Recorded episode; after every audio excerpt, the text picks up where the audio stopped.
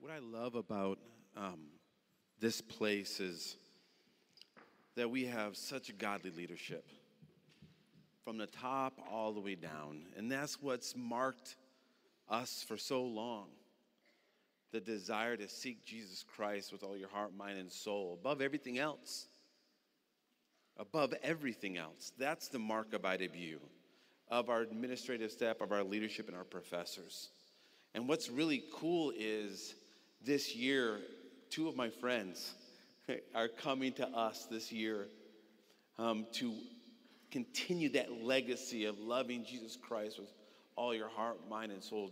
John and Patty, and when I think about you guys, I think about all your accolades and how great you've done in church ministry and multi-campus and all of that stuff. And then, and then really what it comes down to is this. It's pretty obvious that you love Jesus Christ. That's number one. The other thing that really stands out to me that makes me want to cry is that you love each other. To have two people that are married for a couple years, Just a couple. just a couple, that love each other. And then to talk to you about loving this campus. In fact, you guys are going to live on campus, aren't you? Yeah. Yep. I mean, you're going to live here to connect with you. And so um, we are so grateful that you're going to spend a year with us, to be on campus, to speak to us, but more than anything, to pastor, to love us. And so uh, it is with great honor and privilege that I, somebody who followed you guys in ministry and watched what you did and came to your church way back in the day when all those nets were hanging on the back right, yeah. wall and doing all those kinds of ministry times, now get to stand here in front of this incredible group of people and to ask you to welcome to Indiana Wesleyan University John and Patty Ray. You're great. Good really good days. God bless you. guys. Give him a chair. We got goosebumps. Yeah. Well, hello, everybody. In case you're unclear on the concept, I'm John, and this is Patty. And you don't even know us. Maybe after you know us, you won't stand up. I don't know.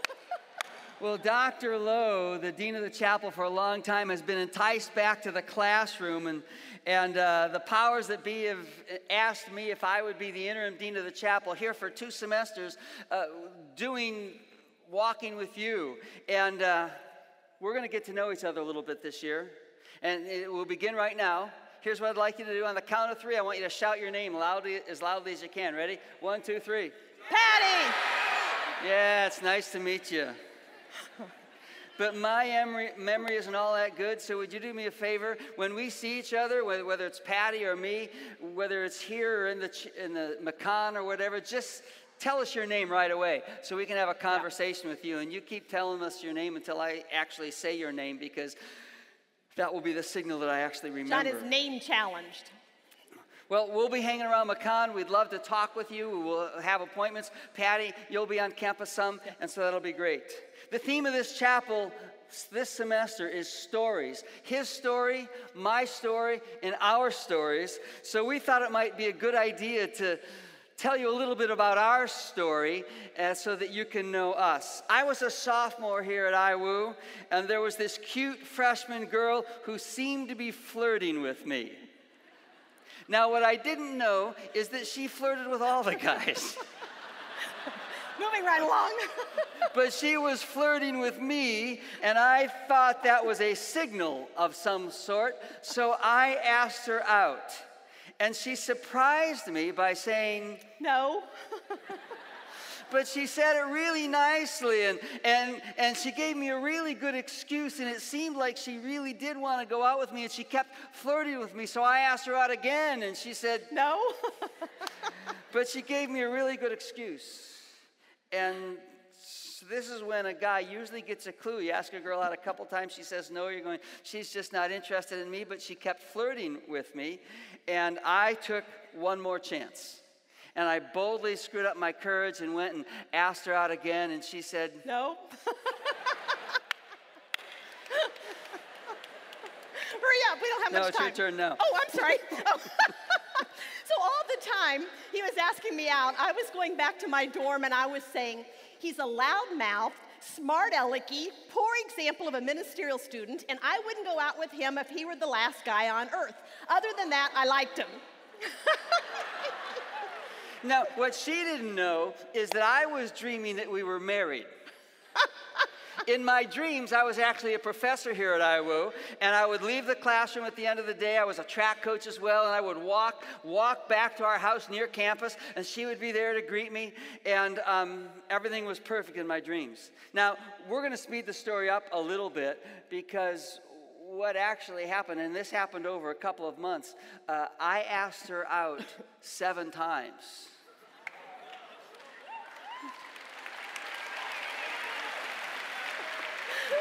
And, and she said no seven times. He's persistent. By that time, I got a clue and quit asking her out. And the school had a big event in the spring, and uh, there was a girl back at home that I dated when I was at home some, and so I invited her down to go with this. And Patty saw me walking around campus. And I saw him walking around with this blonde, and I thought, hey, he asked me out seven times. Why did he stop now? well, eventually we hung out and I'm real par- competitive, and so I started getting interested. Yeah. So we hung out at a park one night with some friends, and she decided I was really was nice, and that uh, we hung out a little bit more. We quickly fell in love. We've been married for 43 years. Yeah. And even though I'm not a coach and I'm not a history prof, I am part of the staff here at IWU this year, and I live close enough to campus that I'll, I will live right on campus. I'll walk home, and uh, even though this wasn't exactly in our life plan, it's part of God's plan for us, and that's our story of falling in love and coming here. Another part of our story is that I have been a pastor, not an academic, ever since we graduated. We went to a church that had 24 people. We intended to stay five years, and we stayed 41 years, and the church grew to a church of significant size. Um, one of the parts of our story that you need to know is that we have two adult daughters and that we have three of the most amazing grandchildren that anybody's ever seen in the world. They live in California, but you will see pictures this year and you will hear stories about our grandchildren. Um, part of my story is that yesterday I began a new phase of ministry where I became the senior pastor of Fall Creek Wesleyan Church. This was another part of life that I never ever expected, but I am just so excited to do this. So the question is why are we telling you all this? Well, we wanted you to know a little bit about our story and what God has done in us. And I'll tell you, we've been surprised by a bunch of the stuff. Yep. We never really expected we would be back on campus in an official capacity. This was not in our master plan. We never expected to be at a church for 41 years. I mean, whoever, whoever does that? We never expected that church to become huge. I mean, that just doesn't happen. Most churches are small. And I never expected to be a senior pastor and never expected to be able to have this ability to invest in college students like this. And quite honestly, I never expected that I would love being a pastor, but I did. So I guess we would say that even though there are a lot of things in our lives that we have not expected, one of the things that we are so grateful for is that we feel like we are just absolutely in the center of God's will right here today. And so in the few minutes that we have left, we want to share with you how can you discover God's will for your life, not just for today, yes for today, but a year from now, 5 years from now, and even beyond that. So the question again is how do you experience God's will for your life? That's not an untypical question that college students ask. What's God's will for me? I want to take you to scripture today, and if you have your Bibles or your phones or something, you might want to click. I guess if you have your Bibles, you don't have to click, you can actually riffle the pages. But Galatians chapter 5 verses 24 and 25. Galatians 5, 24 and 25. And this is what it says Those who belong to Christ have nailed the passions and desires of their sinful nature to his cross and crucified them there. Since we're living by the Spirit, let us follow the Spirit's leading in every part of our lives. The New International Version says, let us keep in step with the Spirit.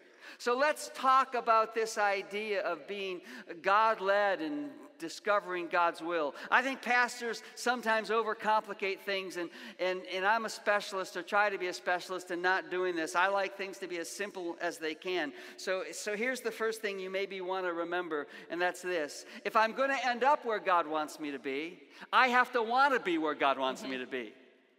Now, that seems a little simple, but it's something we have to deal with. I have to want to be where God eventually wants me to be. Let me tell you something I discovered about me a long time ago. And I've discovered it uh, in a lot of people in my years of being a pastor, and it's this there's something in every one of us that wants to be in charge of our own life. Yeah. We want to do what we want to do. We, we, we kind of want to be in God's will, but what we'd like to do is tell Him what we want to do and have Him say, Well, okay. You know, that's kind of what we would like. We say we want to do God's will, but sometimes God nudges us and we have clarity about our next step of obedience. And yet sometimes we get this feeling that what God wants for us is not quite as good for us as what we want for us. That what we want is will make us happier or more comfortable. Intellectually, we know this isn't true, and we know theoretically that God's will and God's way is best for us. And when, when God leads us in a new area of commitment, however, or when He nudges us about a new kind of behavior, something that needs to change. Something rises up within us, and the evil one sort of tempts us. It's like, hey, hey, hey, hey, over here. Uh, that sounds hard. That doesn't look like fun. You're smart enough, you can do what you want to do.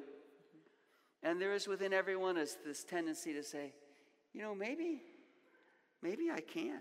Now, we don't usually tell God to take his plans and shove it in his ear. You know, we don't do that. But how often have you said something like this? Well, I know I probably shouldn't, but. Well, I know this isn't the best thing, but. Well, I know the Bible says whatever, but.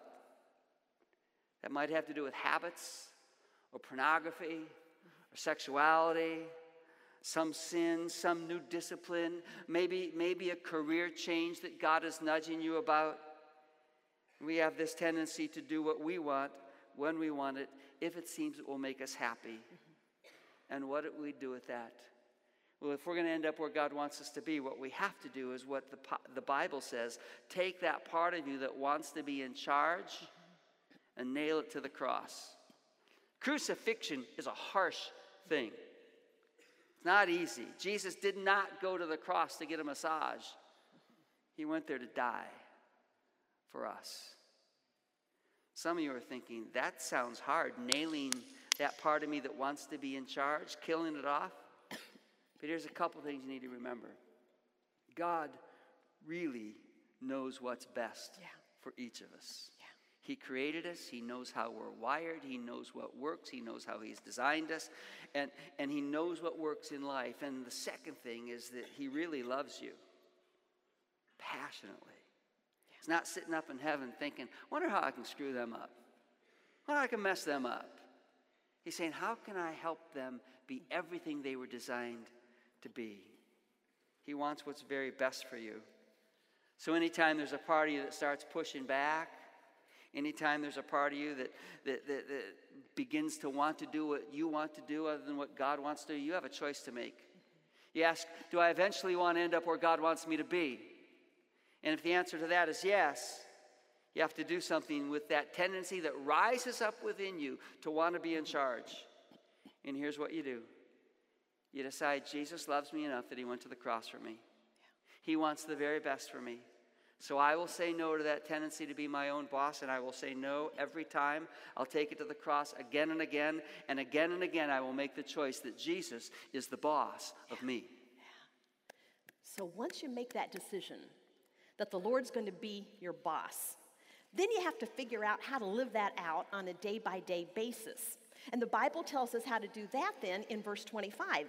Let us follow the Spirit's leading in every part of our lives. Let us follow the Spirit's leading in every part of our lives. I want to ask you a question. How often do you think about the Holy Spirit? Do you think of Him a lot? Often? Continually? Or if there's a spectrum here, a continuum, would you say, I really say that I never think of the Holy Spirit, or I seldom think of Him, or I never think of Him? Where would you fall on this continuum? I think many Christians live more over here, where they seldom think of him. He's just not a vital part of their cognizant awareness. Um, recently, I was teaching a, about 80 young women. I was doing some mentoring and I was going to teach a lesson on the Holy Spirit. And so I surveyed them and I said, How often do you think about the Holy Spirit? I was really saddened to read that most of them fell over here. A lot of them said, I never think of him at all. Some said, um, I almost, if I do think of him, he's almost like this scary, ghost like creature, and so I don't think of him much at all. Some said they were just confused about him, but most of them said, I'm just unaware mm-hmm. of the Holy Spirit. But listen, we need to be aware of the Holy Spirit. Why? Because the Bible says, let us follow the Spirit's leading in every part of our lives. It's impossible to follow someone that you never think about. Jesus thought the Holy Spirit was quite important, and so he spent that last night that he had with the disciples talking about him. And he basically said this to the disciples Guys, pretty soon I'm going to be leaving you. And when I do, I'll be gone in physical form, but I'm not going to leave you as orphans. When I leave you, I'm going to come to you in a different form as the Holy Spirit. He's going to be so amazing that it'll be better for you that I leave you. Mm so that you can have him because he's going to live in you and he's going to be everything to you. He's going to be your counselor, he's going to be your teacher, he's going to be your guide, he's going to be your encourager. He will be, Jesus said, me in you. And then we see Jesus going back to heaven after the crucifixion. And we see in the book of Acts that this promise that Jesus made that night really came true. The all powerful Holy Spirit came down to fill the believers with power. And they began to live for God in ways that the world had never seen before. That's the Holy Spirit that Paul's talking about here in this verse. Follow him in every part of your life. Oh, I'm here to tell you that the Holy Spirit longs to be real in your life. He wants to enable you to know, to be aware of Him, so that you can understand that He lives in the believer to allow you to live the life that God longs for you to live. But I think that brings us to a question How do we become more aware of Him? If we tend to live over there, how do we become more aware of Him? Well, let me give you an illustration that might help you understand this a little bit better. Like um, we said earlier, well, first let me say, before I met John Bray, I never thought of him. I lived down there, obviously. And then when I first met him, I didn't like him. And so what I did think of him was not good, so it was still that negative down here when I would think about him. But then something began to happen. I began to spend time with him. I began to get to know him. I began to develop this deep, meaningful relationship with him, and soon myself falling in love with him, and I spent more time with him. I got really focused on this guy until finally I was just madly in love with him. And I thought about him all the time. I mean, all the time. In fact, we remember the story one night where we had a date here, and um, we had a date like from 5 o'clock till midnight, because back then you had to be in the dorm by midnight. And so, uh, you know, we had talked together for seven hours. We had used up all of our words. But he dropped me off at the dorm. He went back to his dorm. We got ready for bed, got on the phone, and called each other. Well, we had nothing else to say. And I remember saying to him, I just love to hear you breathe. now she hits me and says, Roll over, you're snoring. but, but what had happened? Time with people who are newly in love understand that. So cheesy. but time together and experiencing life together, and okay, come back with me, and focusing on all that we had together began to help me think about him all the time, be aware of him all the time. And now, more than 40 years later, he's such a vital, integral part of my life that I can't go for a moment without Him at least being somewhere in my thought processes. Listen, the same thing can happen with the Holy Spirit. If you will begin developing this deep, meaningful relationship with Him, you, he will become more and more real to you all the time. I told John last week that I don't believe I can go for an hour without just being aware of this indwelling Spirit of God, this Jesus in me. And he said, So, how can other people develop that kind of relationship with them? And immediately I just thought of two ways. One, you just have to become a person of the word. I mean, you just have to. Mm-hmm. Because as we spend time in the Bible, the Word helps us to learn who this God, the Holy Spirit, is and what He does. And the Word teaches us and encourages us and convicts us and helps us to grow more like our Lord. And the Spirit of God uses that Word to literally transform our lives. You just have to become a person of the Word if you're going to become a person who is really aware of the Holy Spirit. And two, you just got to develop a great prayer life.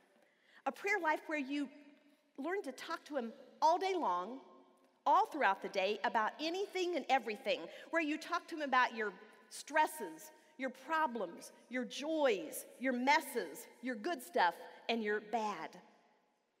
This kind of prayer life has to be more than just flash prayers throughout the day. Flash prayers are fine, they're just not enough. We need focused times of prayer where we pull away from this busy, crazy, hectic world by ourselves or with a good friend or two. And we withdraw, we disengage to a quiet place, and we open up our hearts and our minds and our beings to this one who loves us so much and wants to walk with us. I know it's a crazy thing to say to college people. You need to withdraw because people are around you constantly and life is crazy busy, but I'm telling you, if you want to become a person who is aware of the Holy Spirit and who finds the power to live a life of victory in Him, you got to develop a prayer life. And as you do those things, your life becomes more and more aware of the Spirit, and you realize that you're able to walk with Him minute by minute. And oh man, this is a good place to live. John. You know, there's one more step to developing this kind of relationship with God, and it involves the area of obedience. Can I tell you a descriptive word I don't use much? It's the word Christian. It's easy to say, for, but for many people, it's far too casual a word. They grew up in church, so they're a Christian.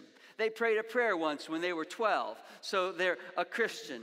Uh, they, they come to Indiana Wesleyan University, and so they're a Christian. But I know far too many people who call themselves Christian who don't really live like it. There's no real evidence in their life. So I, I, I tend to use a different term, and nothing wrong with the word Christian. I just like the word Christ follower. I'm a follower of Jesus. I go where he wants me to go. I'll do what he wants me to do. I will keep in step. I will follow. Now, let me tell you what I know about me and what I know about you. There was a time in our lives that we were outside of God's will. It's like you were living in the dark spiritually. But one day, you had to say yes to Him. You had to declare Him as Lord of your life. Maybe you grew up in a church and you heard all the stories, but for you it wasn't personal. But one day it was. And, and, and, and you, you were drawn towards this light of God and you were called towards it and you, you kind of wondered about it, and, and then you stepped into it and you said yes to Jesus and said, Lord, I receive you as my Savior. I confess my sins. I'm, I'm all yours. And all of a sudden you realize this is a good place to be. You felt blessed, you felt free, you felt pure. You, you say, I want to live for here, here, here forever because this is just, this is just good. But you know what God did then? He moved the light. And all of a sudden you realize, wait a second, I was in God's will and now the light's over here. I've become convinced in my life, for all of us, that wherever you are with God, there's more for you. And sometimes we stay stuck in the old spot, but God says, No, no, no, I have something new for you. And He calls us to take another step of obedience and maybe make another surrender. Perhaps lay something down at the altar and say, Here's a habit I stop, and here's a discipline I pick up. And, and, and, and sometimes it's hard to go from that place to this place because we think, I was obedient, but yesterday's obedience isn't good enough for today. Yeah. He moves the light and says, There's more for you. And you go, Oh, no. And then he moves the light again. And you follow again, step by step by step by step. He keeps moving, and you keep following Because being in the center of His will as He progressively reveals it is the perfect place to be. Can I tell you something about my life? I'm 65 years old. I've been a lifetime pastor. This year, I'm the interim dean of the chapel. And next June, I have absolutely no idea of what I'm going to be doing. I would like to know. I would like God to reveal his five year plan to me. You know, here's what you'll look like in five years. Here's what you'll be doing. Here's how you'll be living. That's what I'd like to know. But I've discovered that God rarely gives me five years at a time. He doesn't give that to you either. I'd like, what he does is say, This is the area of obedience you need to live today. And if I live today, and then tomorrow I step in obedience to Him, and the next day I step in obedience to Him, and the next day I step in obedience to Him, and the next day I step into obedience to Him, eventually, in five years, I will be exactly where God wants me to be. I'll be in the center of His will then if I commit myself to being in the center of His will every day. How about you? How about you? What's the next step of obedience that you know about? Perhaps there's some sinful behavior in your, life that the Holy Spirit has nudged you about. Or maybe there's some new area of discipline that He wants you to engage. Or perhaps Perhaps you came to IWU and you had a career goal in mind and God has been nudging you about something else and you I already got a year and a half in and, and or two years in and I don't know I've I, don't know that I should change that. You're afraid. I don't know what God is nudging you about. But I do know this. Following God one step at a time, one obedience at a time is the only way to end up in the best place God has planned for you.